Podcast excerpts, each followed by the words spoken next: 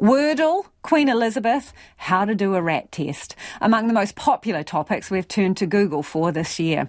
COVID related searches feature highly in New Zealand's top 10 searches, as do major sporting events and the war in Ukraine. We sent reporter Tom Taylor out to get people's take on the most Googled items of the year.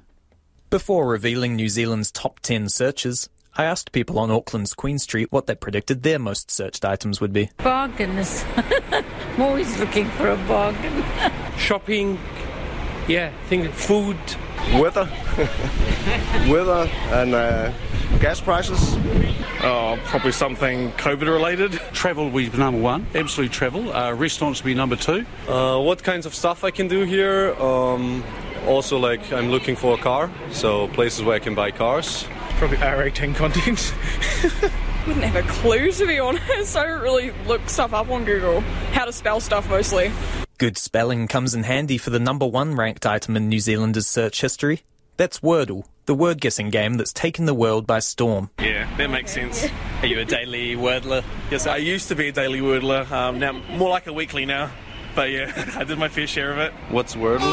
I don't even know what it is. Uh, it's a word game. You have to guess the right word in six guesses. Okay, interesting. Other top 10 searches include locations of interest the Australian Open, the All Blacks vs Ireland, and Ukraine.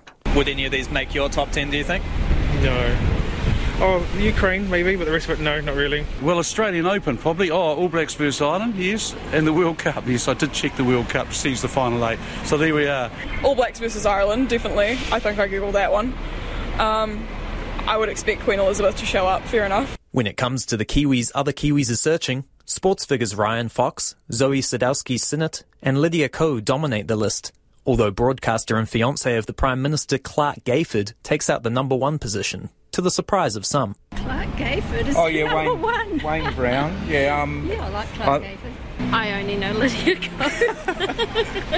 In the how to section, most people on the street claim they can do a number four. That's tying a tie.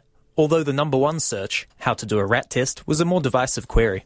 Yeah, look, I'll be honest, I did check how to do a rat test. How to do a rat test, are you for real? I mean, people know you put a thing up your nose, it's not that hard. What about number nine?